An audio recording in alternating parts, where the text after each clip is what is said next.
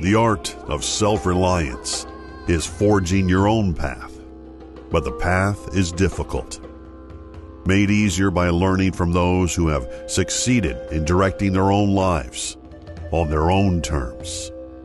With their help and inspiration, your path to self reliance moves from dream to reality. And now, here's your host, Dr. Rodney King.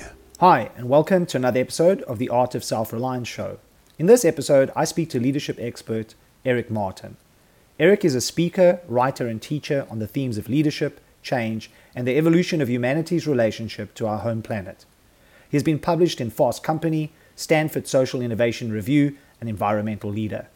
In addition, he is the author of Your Leadership Moment, where he explores key concepts of adaptive leadership how to stop perfectly solving the wrong problems and start creatively solving the right problems and how to make real positive change.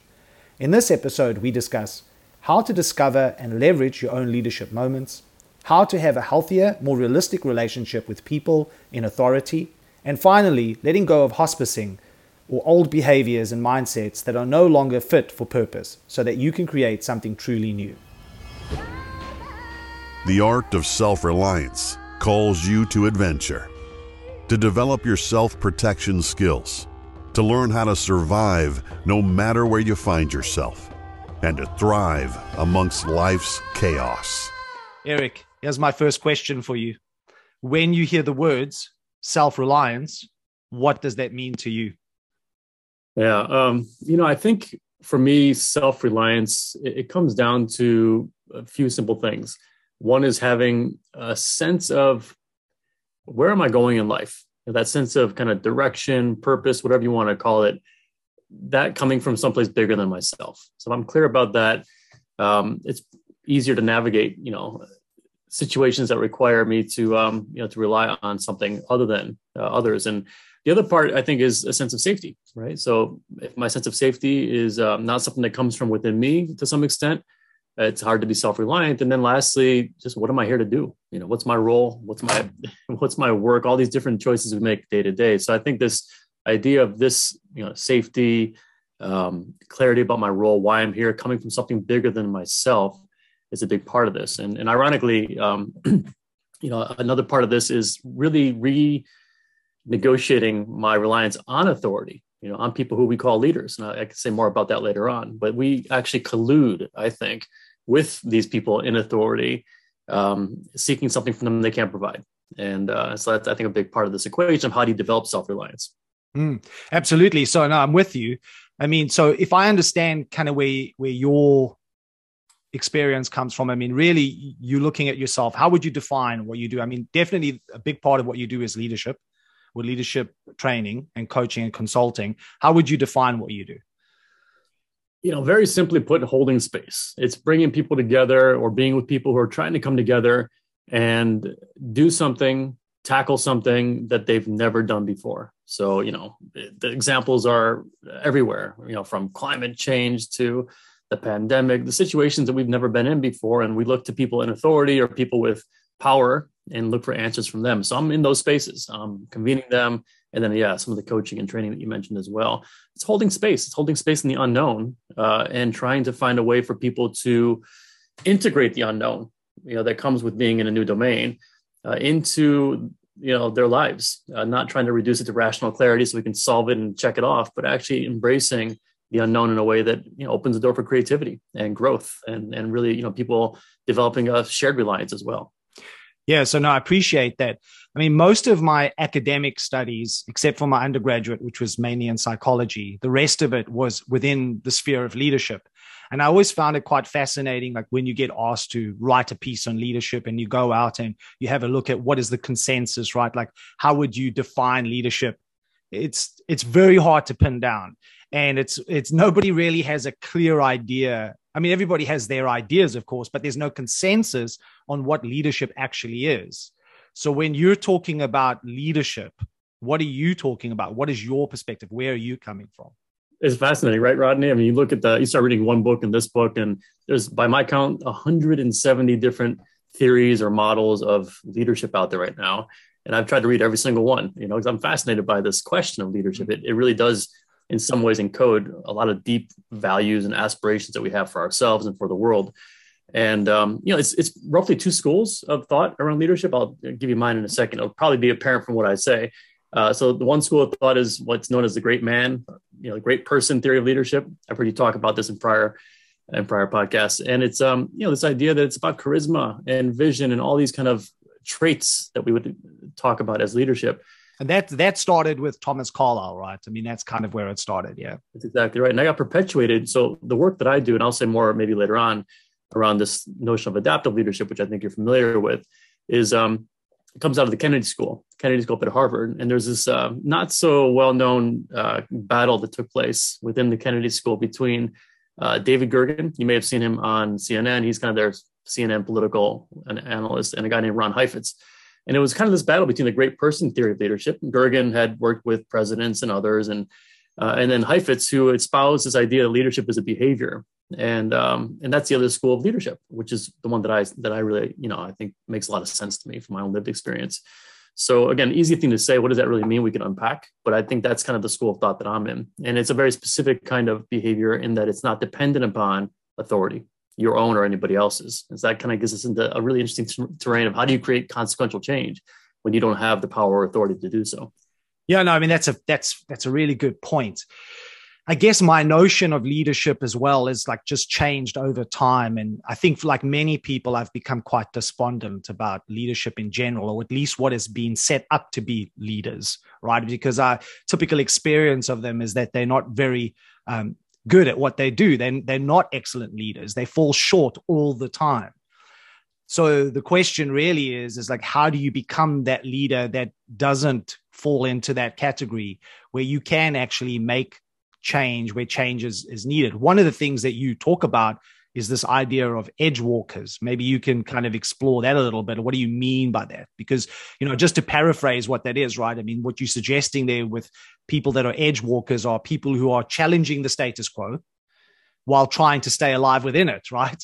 And it's really difficult when potentially the status quo, when we talk about leadership, isn't necessarily, at least from my perspective, it's not really leadership in a place to help people become better or at least transform their lives, it seems oftentimes to be very self fulfilling, narcissistic. And I'm actually just there for myself and my buddies. Right. That's my experience from South Africa because that's where I originally came. Right. And not really for the real reason I'm there, which is really to help help people, help my community. Yeah. Um, yeah. A story about uh, leadership in South Africa, which I'd love to bounce off you at some point as I respond to this really wonderful question. You know, what is what is leadership? How do you become the kind of leader, um, or don't become the kind of leader that you don't want to become, having experienced bad leadership? Yeah, I think the first thing, Rodney, and this is really critical, is to be more precise with our language. Um, you know, and you hear it all the time, right? You read if you read the newspaper or just listen to your own lamenting, we'll say something along the lines of, gosh, we're not getting any leadership from leadership. the people who, you know, the, the leaders aren't leading. So what does that really mean? If you kind of parse out the language, I think what we really mean is that we're not getting any leadership from people in authority. And I'll, I'll say more about what I mean by that. Um, this idea of authority, of course, is um, all in the air now. People are talking about authoritarianism, regardless of what side of the political spectrum might be on. People are worried about authoritarianism. One way to think about authority uh, and this could be whether you're a mother or a father or a CEO or executive director, or, is that there's four basic functions of authority, four basic services, kind of a Rousseauian contract, if you want to think of it that way, social contract. And the first is to provide a sense of direction. You know, we want people in charge to know where they're going, be it a vision statement or a North Star strategic plan, whatever, you know, different forms that that takes. The second thing is that we want the people in charge uh, to tell us what our role is. You know, what's your job description? That's why we have things like org charts and roles and responsibilities, job descriptions, and also, you know, the intangible things like, you know, what's your role? How do you behave when someone um, comes at you in a way that's conflictual? So the norms, the behaviors is something we look for people in charge to give us a sense of what to do, what's accepted around here. The third is protection. Uh, we want people in charge to keep us safe. It could be you know keeping my resources what they you know what they should be budget it could be physical protection but we want people uh, in authority to have that kind of um, influence. And lastly, as you said a moment ago, we want them to know what the hell they're doing.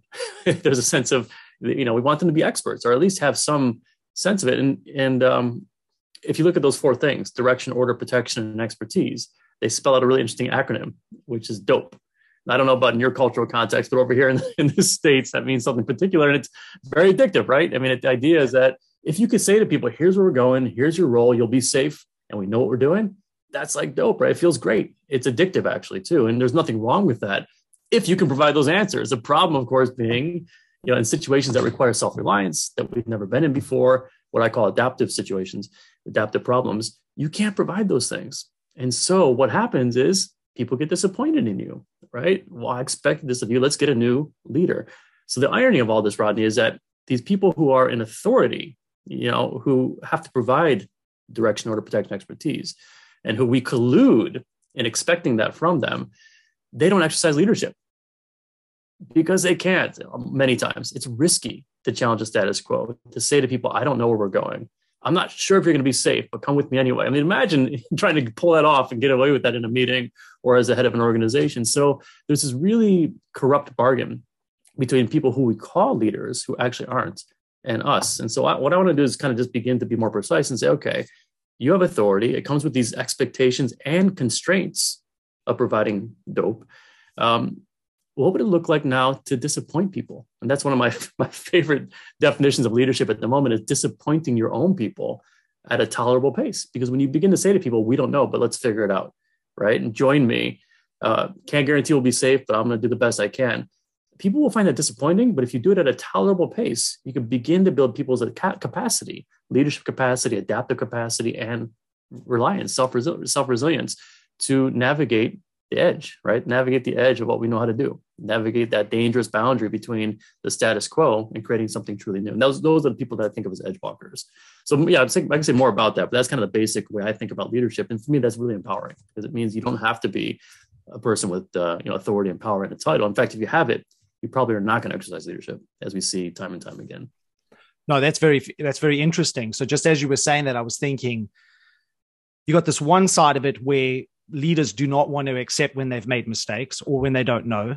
And I guess on the other side, is it not that we as a society, especially in the Western world, have become so over reliant on other people making decisions for us that when we don't get the decision made that we are expecting, that's where the trouble comes in, right? And so there seems to also be, not just from the leadership side, this kind of problem, but there's also from the other side, the people that are looking to those leaders and they're not getting what they want. But at a time, you know, when you look at people, it's like they want those particular leaders to make all the decisions and to decide everything. It's almost like we've we've kind of just taken a step back, lost our self-reliance, our personal sovereignty, and instead of you know finding a way for ourselves or creating our own leadership moments, we keep putting it over to these people that we already know don't have the answers, don't want to say that they don't have the answers, and don't necessarily want to look for a different way to achieve an outcome. I think that's exactly right. We, we one of the ways we give away power is is by not recognizing we have it in the first place. You know, we, we just look to people because we're trained to do so, right? I mean, the way it should work is that you know, people in authority should actually you know provide those services. And if we're in a community, if we're in an organization, if we're in a world where the people who have experience and wisdom uh, know how to use it well, right, and know how to acknowledge what they don't know, uh, then it'd be fine to follow these people, you know, in authority. But the, again, the collusion is when we call them leaders, um, and then we, as you said, we just really uh, give away our own sense of agency and empowerment and sovereignty, and and uh, it's um, it's kind of baked into the system, right? If you think about, you know, organizational life, I think you do coaching as well, right, Rodney? And so people I mean, how well is um, and how much is leadership expected in organizations? You know, that that kind of leadership we're talking about, um, particularly if it's deeper in the organization. It's it's not really well. Even though people say they want leadership, they don't really want leadership. What they want is people who have power and authority who agree with them, who will put the resources to do what they think should happen. And that, again, that's fine if that's what you want, but that has nothing to do with changing anything. It has to do with the status quo perpetuation so yeah i think you're exactly right and so part of my work and, and the mission behind my work is to what i call democratize leadership uh, which is it's there's kind of two ideas there one is the idea of obviously providing access to these ways of thinking about leadership, be it trainings or what have you. Uh, because I grew up in the city of Detroit, you know, which some of your listeners may know was uh, a tough city to grow up in, particularly in the 70s and 80s, where it was the height of the decline. And every day I saw my father, was a firefighter. Uh, I used to watch him. I've in the second story of my house in my bedroom, and he would set out at six in the morning to go to the firehouse. I'm told one of the one of the best firefighters in the city that I grew up in, of Detroit. Even now, when I go back, the old timers say, "Oh yeah, I knew your dad." Um, so I was really proud, you know, and it was a tough city, uh, a lot of fires. We had like 300 fires um, over the weekend in the Halloween Halloween season. Um, and he went out every day. I would watch from the second floor bedroom window as he went out to work and would disappear for 24 hours and come back. And uh, and meanwhile, as he's driving away on his in his little van, I'm looking at the fires on the horizon, just the city burning, burning every day, saying, "Gosh, you know what? What are we doing here?" And as a child, of course, you don't have that language, you don't understand systems and racism and structural racism and all that was kind of going into the city's decline. But at a at a gut level, I knew that just putting out the fires every day was not going to do it. So here it was ironic, right? He, he's a leader. He's at the top of his game as an expert, delivering all those services of authority to the people who depend on him, and yet the game wasn't changing. You know, the, the, same problems. So I think that was a really, for me, a, a very, um, it, it was sobering on the one hand because I saw the city and friends and people, you know, just kind of fall into despair and drugs and things of this sort. But on the other hand, you know, that kind of fire of injustice that I experienced and saw is really driven my work. And so a lot of the notion of democratizing leadership that I'm speaking about is putting those kind of tools to create meaningful change into the hands of the people who who actually are already doing it. You know, they're not leaders. You may not see them. The other skill set of democracy, though, as I think about it, is the skill set of holding conflict and tension, conflict and tension in a life-giving, life-affirming, creative way. Because when you start to challenge the status quo, entrenched interests, and you know, and kind of invite people into a creative process, you're going to have all that stuff that happens when people go through change and growth. And so, holding that that that space for people, as I said earlier on, is a really critical leadership skill set. And gosh, if we had more of that in our government and politics, and we could do amazing things in this country and elsewhere. So I think that's a really core set skill set of democracy itself. Sure, that's important. You know, as you were saying that, I was just going to get your take on this because this I find this fascinating, and I think a lot of people potentially listening to this may not know this. I mean, to be honest, I didn't know this until I, you know, went down the rabbit hole, started doing my research and dur- during my graduate training and, and so on. But one of the things that I came across, which I thought was very interesting to me, is that we've kind of just taken for granted that there is always this kind of distinction between the followers and the leaders. There's always been leaders and there's always been followers, right? And that's how it's always been since the dawn of mankind. But actually, that's not correct. And so if you go back and you look at the vast majority of time that we were as a species on this planet, we spent that time as hunter gatherers. I mean, this modern interpretation of what we call the world as we know it now is like, you know, it's like a tip of a of a pin. You know, it's the it's the shortest period in time since we since we know that we've been on this planet, right? So for all the other 95% of the time that we've been here, we were hunter gatherers. And if you look across the board and you look at the research that's been done in this area, it is very evident that leadership was very different in hunter gatherer societies. In actual fact, there were no leaders. And if anybody was given a leadership position, they were given it only for a momentary time based on whatever was needed at that time. So I'm assuming, of course, there would be if you had specific skill sets that were needed, let's say you were much better or you were the best hunter that we had and we were short of food, we would put you in a role of leadership and we would follow you until that goal was achieved. Then leadership hands would change one of the interesting things about this study as well and, and the research in this is that if somebody wanted to hold on to the power if they wanted to stay as a leader they were chastised for it. They were given a hard time. They were belittled. They were never encouraged to stay in a leadership role. So i think that's fascinating because like i said just to go back to the beginning is that there is this perception that there's always been leaders there has always been followers but in actual fact that isn't the case yeah, it's fascinating, Rodney. Yeah, I mean, our, the notion that we have of leadership in kind of modern, kind of the dominant cultures, uh, is we, have kind of backward projected that on the past and said, well, they must have had what we have, or if they didn't, they must have been ignorant or you know, barbaric. Uh, but it's exactly as you say, and and and again, this is where that that slight, subtle, but important distinction between leadership and authority is useful.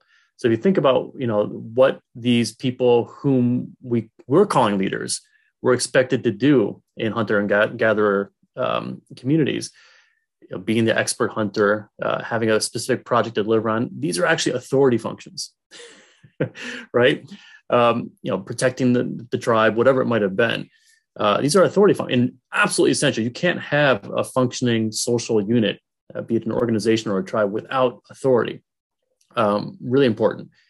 But it's not leadership. It's not leadership. Leadership would be taking people into the unknown, right? It might be engaging perhaps with a, a situation that we've not come across before. And that was the responsibility of the entire tribe or community, right? Yeah. So in some respect, leadership was always there, but we don't call that leadership because our view of leadership is this great person theory, right? Um, and it's really fascinating for me. I've been really trying to figure out through my work over many decades now, from a systems change point of view, how, what does it take to create real change, and what are the practices for that? And not surprisingly, I found myself drawn toward many indigenous customs, rituals, and practices. For example, the idea of council, you know, as a as a meeting, you think of it as a meeting format where everyone has equal space to share what's on their mind. We're not problem solving necessarily.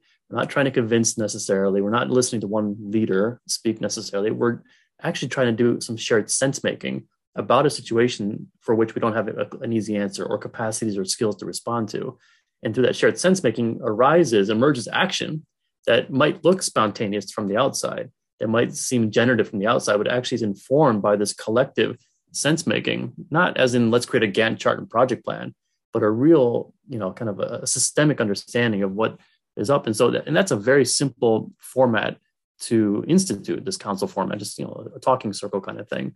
But to hold that space, particularly when it gets really difficult, is a leadership skill set. Why don't we do more of that? You know, and, and people are increasingly bringing these kind of practices into kind of mainstream organizational life, but it's still seen as somewhat of an outlier. And I want to see, bring more of this ancient technology uh, for leadership and um, and coming together back into our day to day life. I love that. I mean, I love the idea of holding space. So it's kind of interesting for me because where I've had the most success in this sphere hasn't actually been with organizations. So as a, a martial arts teacher, because that's one of the things that I do, I have people that I coach that will come together at retreats and they will be from so many different backgrounds you know some people that are just you know you know got an everyday job. It's nothing spectacular all the way through to what we would consider in in the modern world as something that's important right? As ceo of a fortune 500 company. But them not knowing that part of each other and being put in an experience where we're on the mat and we're discussing the experience and we basically just in community and we're discussing that experience and it's nobody's trying to lead the conversation. And if that is the case and if somebody's trying to overtake the entire conversation my role in that moment as if we want to call it the, the leader of that discussion is to ensure that that doesn't happen and that other people have the opportunity to hold space for themselves and express what they need to express. So at the end everybody's viewpoint is valued. And I always find it fascinating how you can achieve that in that environment, but that's almost impossible to do in organizations where you have the stratification between, you know, the top leaders, the management, and then the workers, right? And so, you know, it's very difficult to to pull that off. I guess you'd probably have a better idea on how that possibly could be achieved in an organizational setting. You know, uh, Ronnie is one one of the great regrets. I guess it's not too late of my life is I've not actually immersed myself in, in the martial arts at all a little bit of judo and aikido when I lived in Japan. I was there for five years um, and kind of absorbed some of that culture from friends who were really immersed in judo. Um, but it, it, seems to me there's a lot of wisdom in these in these lineages uh, that we can learn learn from. And um, and I, where I, where my mind goes when I think about the scenario you just painted is this question of um, purpose. You know, why am I here? If I'm here to be a student, am I here to get the black belt? Am I here to you know follow some prescribed plan? Maybe some of us, but my guess is that folks who can really engage in that deeper work of coming together and supporting each other on a growth path are, path are there for a, a bigger reason. I'm, I'm, just assuming, but it could be self-actualization. It could be uh, personal growth. It could be being part of a tradition and lineage that's bigger than any one person, um, or or many other things. But that connection to a deeper purpose, a deeper reason for being, to me seems to be one of the key ingredients for people being willing to tolerate, you know, being cut off by a facilitator or a leader or a trainer or listening to dissenting point of views. And I think, you know, organizations aren't set up to do that, unfortunately. And this gets us into a conversation potentially around, you know, where do people derive purpose and meaning? It used to be, I think, coming from the tribe, from the community, and for folks who had some kind of religious or faith tradition from that perhaps as well. And as these institutions, and they're more than institutions, but as these practices have gone away, we're still meaning seeking beings as human beings. So we're going to try to find meaning in places that aren't designed to give it to us. And work the workplace, you know, 8, 12, 16 hours a day is where we go. It's where we are. And uh, I think that's a lot of the organizational dysfunction that I see that I'm sure you see as well. And these are miserable places, you know, where people feel it's competitive, it's cutthroat. Even the great nonprofits, I've worked for many of the, you know, the great organization, Google, even when it was growing, it was still very competitive. And you know, that's, I mean, competition is a good thing, but not to the point where it begins to put people into a state of distress because there's two different kinds of uh, stress. There's distress and eustress. Eustress is uh, EU is the Greek word for growth, uh, like a almost like a plant is stressed by the sun, but it turns toward the sun to grow. So we want to have as much eustress as possible, but most organizations are set up uh, for distress, and it's really hard to tolerate that or thrive in that when you're not connected to a higher purpose. So I, you know that's kind of my maybe my projection on martial arts, but I have the sense there's something more that people are tapping into that gives them that courage to engage. Yeah, no, I think I think you're right. And so one of the things I was thinking about there as well is that, I don't know if you've seen this, but there definitely is a shift, I think, right now amongst people that are going into or looking to engage in in work. In the past, it was like you went, you got a job, and you would stay in that job for 30, 40 years, and then you would retire.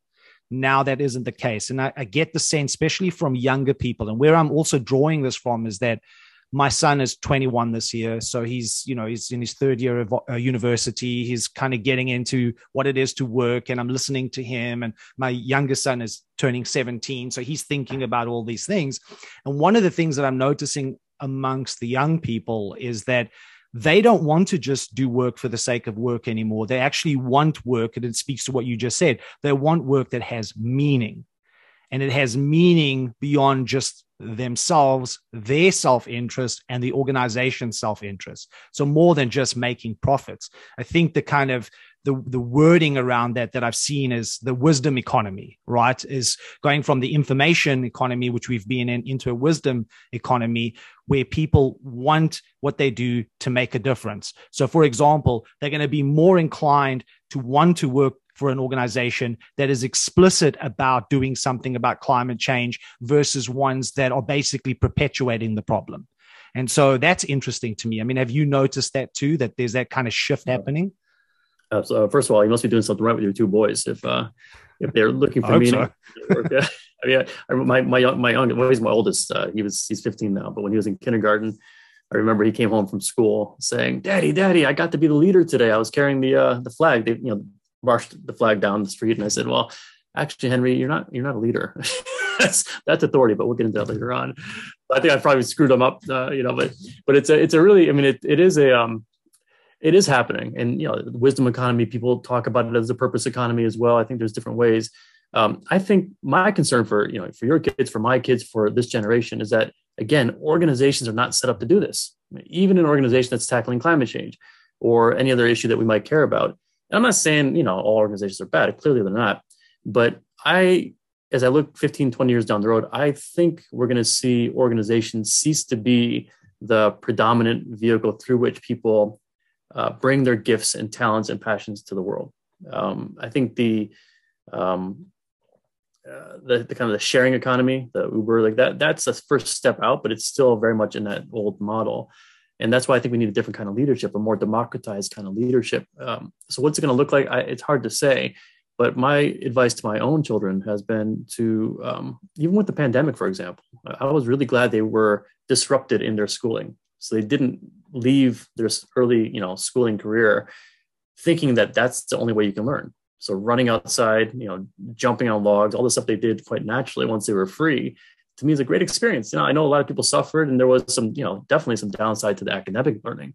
But as people, they grew, and so my my encouragement to kids, uh, young and old, and same advice I got actually when I was in high school, is um, is give it time. When you graduate from high school uh, or college, take a year off, take five years off, take ten years off, and it doesn't take a lot to live. You know, you could live on sixty dollars a day in, in, many places, which is what I did for a while. Um, so you know, I think it takes a moment outside of the system before you can re-engage in the system and see what's really worth my attention, what's worth my care, what's calling to my care. Sure. Or you can, or you can have the courage, right, to actually, as you were stating right in the beginning, is to challenge the status quo. So have that, have that bravery to say, well, why do I need to do it that way? I can find a different way to do it. So again, talking about my eldest son, Egan, he and a few buddies decided, and I mean, we're talking about, you know, young, young guys, right? They, they're in, they in their early twenties. And as we were talking about what they wanted to do and they were like well nobody's doing what we want to do because they're, they're in the you know kind of music industry and there's a specific thing that they're doing. And i said well why don't you just create it but no no we can't. I mean why why can't we? Well, because we know nobody i said it doesn't really matter right?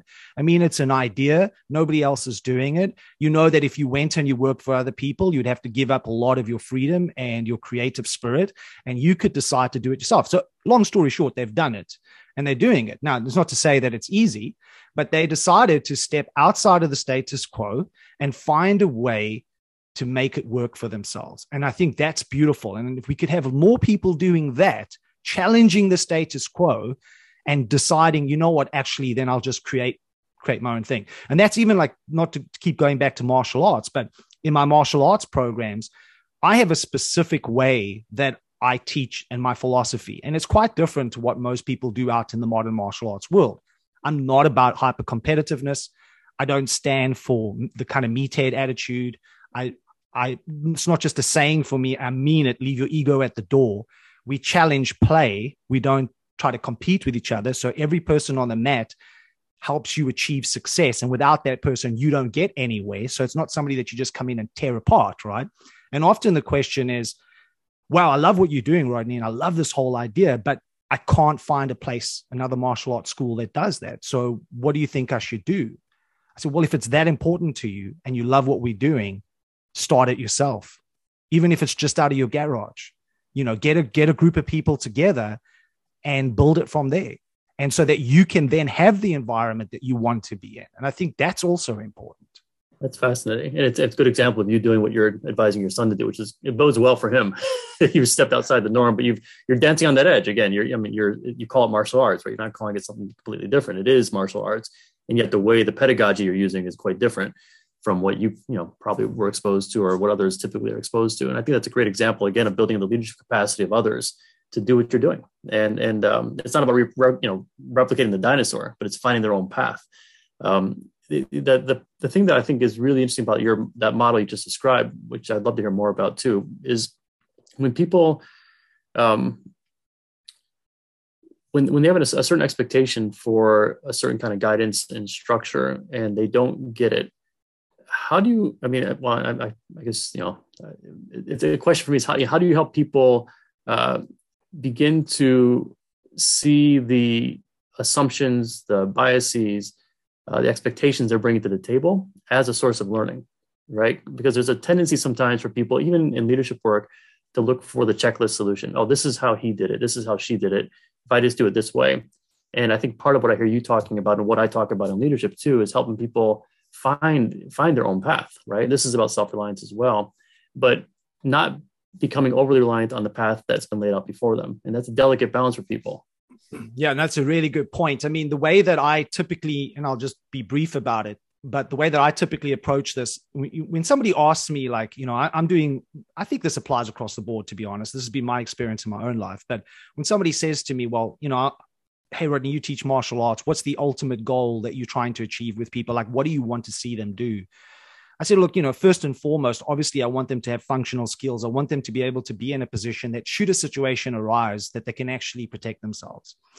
With that said, the quintessential characteristic for me there is going to be adaptability. I want them to be adaptable. So the question really is if we have to reverse engineer that, how do you get to the point where you're going to get somebody to be adaptable? And in my experience, is quite interesting because I don't think this is how most people would think about it. Well, first of all, there's no way that you can uh, be adaptable unless you have a measure of innovation, right? So you need to innovate because you need to innovate ideas on the fly, which ultimately means adaptability, and then apply it, right? And you can't get to innovation unless you're being creative. So the question is then, right, how do I develop my creativity? Well, where they're going to develop their creativity is actually on the mat when they're training. Now, nobody's going to be creative if there is an ultimate consequence, meaning that if they try something and it doesn't work, they're going to pay the ultimate price. So in this example would be somebody gets seriously injured or they get knocked out. Because if you come in to train with me and I say, "Hey Eric, listen man, just just try anything." You know, it doesn't have to be right or wrong, but just try anything, be creative, see where it leads to, and then we can have a discussion about it. And you try to do that, but I am more skilled and I beat the crap out of you, you know, I knock you out. Next time I say to you, Hey, Eric, be creative, man, you're going to be no way in hell.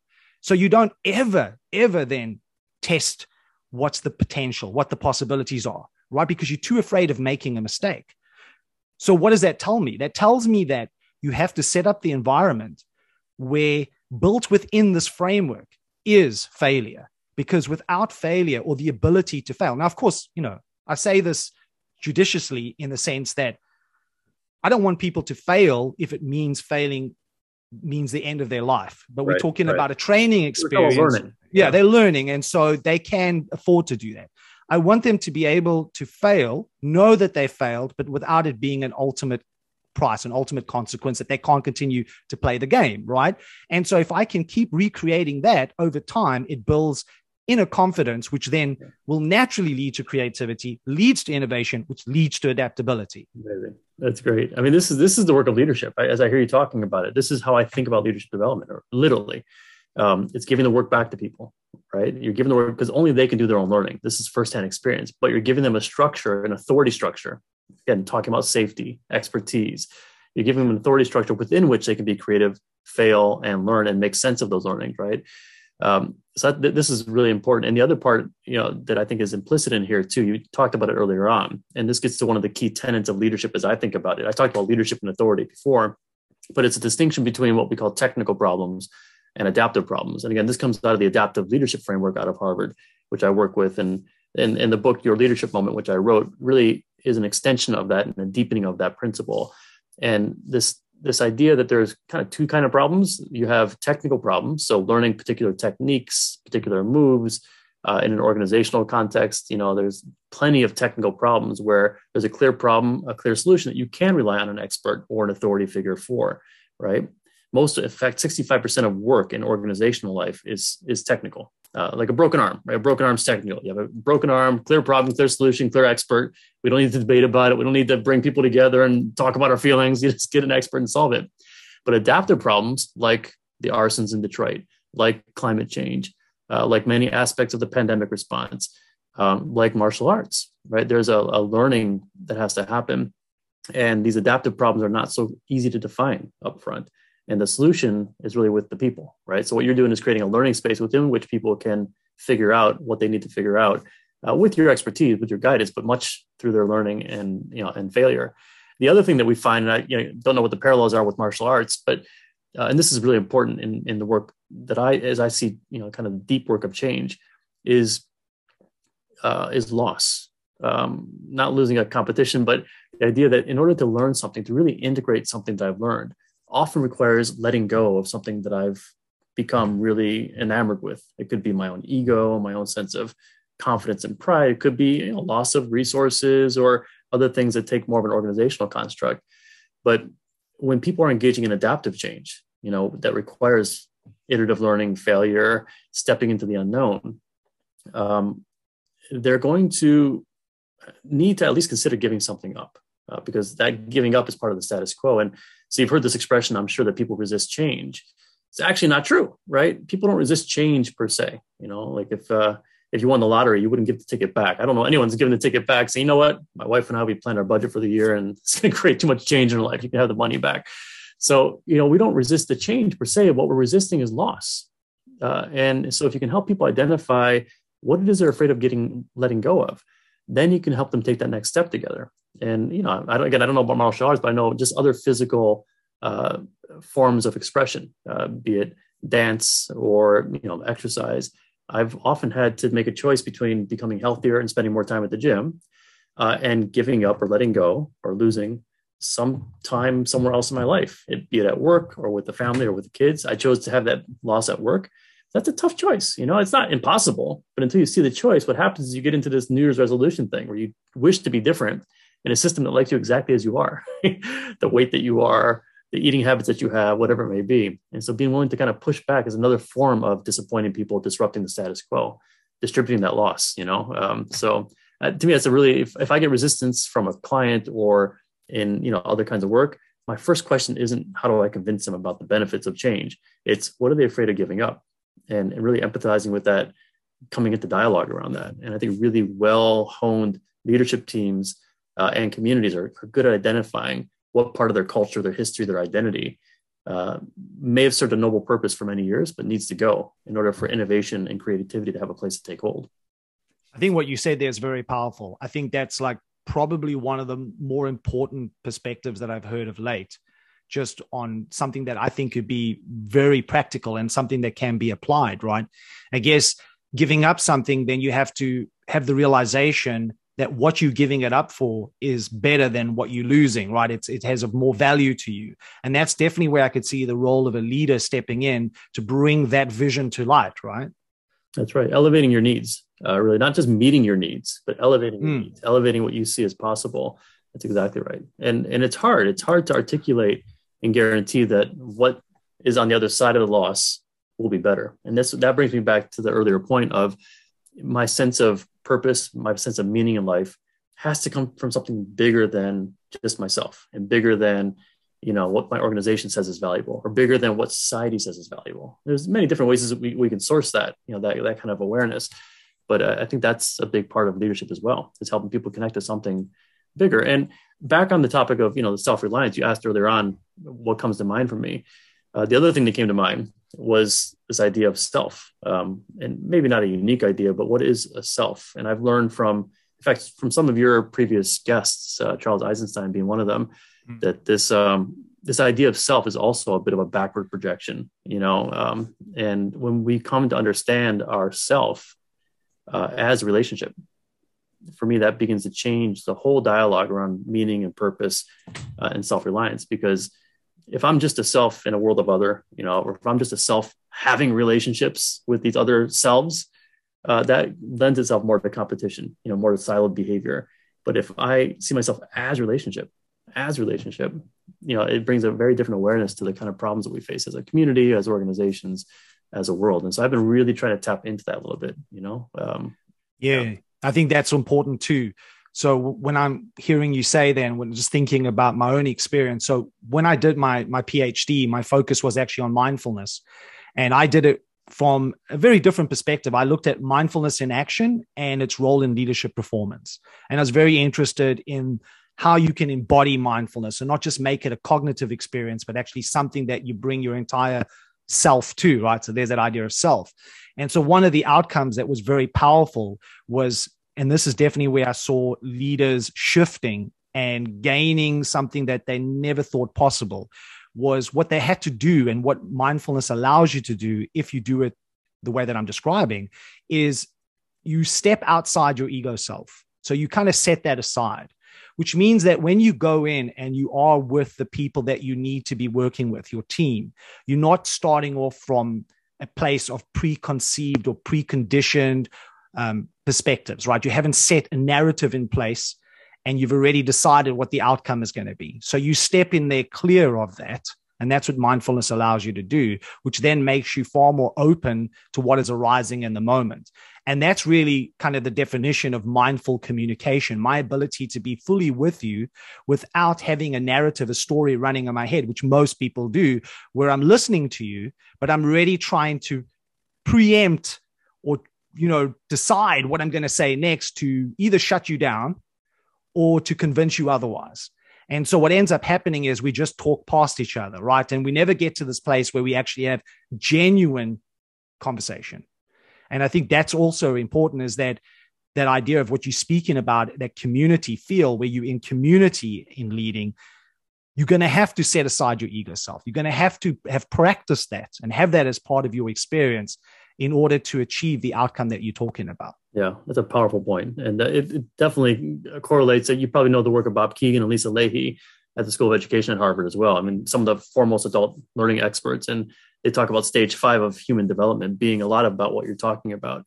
For me, in my language and my work, I think about that as a um, as an expanded sense of self. When my sense of who I am doesn't end with my skin, but it, it includes you. It includes, you know, the community, includes the world in some ways, and, and acting from that place feels entirely different. It is creative. It is generative. It isn't waiting for my turn to speak.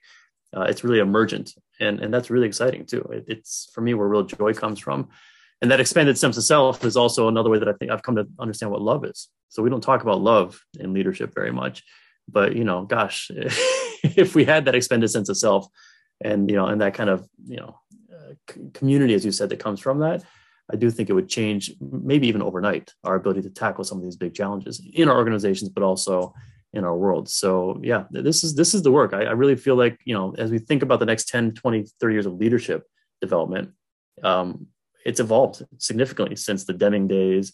Then you had the EI work with, you know, and then it, it was all kind of building up. But now I think we're actually entering a whole different domain that almost shouldn't even be called leadership anymore. Uh, but I'll, I'll, call it that as long as I can because people think they want it. Uh, yeah, no, sure. So how, I mean, how would you just do, because as we get to near the end of the, the discussion, how would you describe that? What would be, I mean, obviously it might be, you might say, well, actually, Rodney, it's kind of a work in progress, right? Because I have lots of ideas, but I don't have a definitive, defined, clear way of describing it, but I know where I'm going. I can see the, the writing on the wall. So how would you, how would you describe that? Gosh, yeah, that's a topic for another conversation for sure. I think for for me, in in three sentences, three sentences it's um, I think it's rediscovering our shared humanity. Rediscovering our shared humanity. That's four words, I think. no, I like that. I think that's good because that definitely speaks to what we talked about earlier. We were talking about the kind of tribal or at least hunter gatherer notion of what it is to be a leader is that you lead only when you need to, right? When it's when it's needed to keep the tribe healthy, right? And then knowing when to step out and let somebody else take the reins so I think that's that's that's a really nice way of describing it. If I can give you a quick anecdote to close mm-hmm. out here, Rodney, uh, which I think is on that point and also on the point of self-reliance. Uh, there's a, a, gentleman I've met in India named Vimal Kumar, and Vimal leads a social justice movement in India for the sweeper people. These are people who are used to be known as the untouchables. Um, I was at a leadership workshop he convened of all their activist leaders from across the country in India, and at the end, you know, these are traditionally very you know, poor communities from a monetary sense. And at the very end, uh, he said, you know, I know many of you have come a long way. Some had come 78 hours by train uh, with no money. And through the kindness of community along the way, found their way there. He said, I know that many of you come a long way with no money and don't know how you're going to get back. He said, so if you need money to get back, you know, uh, let, uh, let me know. And um, what was fascinating to me is people came up one by one and both took money to come home with one hand, but with the other hand, gave money as gratitude for this workshop that he had paid for himself. And as a from a Western perspective, like, well, wait a minute, why don't you just net those two out? like, you're going to take five dollars and give two, just you know. Um, but what I realized was the money here was being used for a sacred purpose, which is to build community and to help support each other and rely on each other in a way that really offended my sense of you know accounting but was uh, very deeply enmeshed in their understanding of the adaptive work and the shared leadership they had to support each other as they move forward. So this is shared humanity, right? And it just happened so naturally because they, saw the need and there was no other way. To learn more about the art of self reliance, our virtual coaching service, online courses, and our retreats in Thailand, head over to Primal Skillz. That's with a Z.com.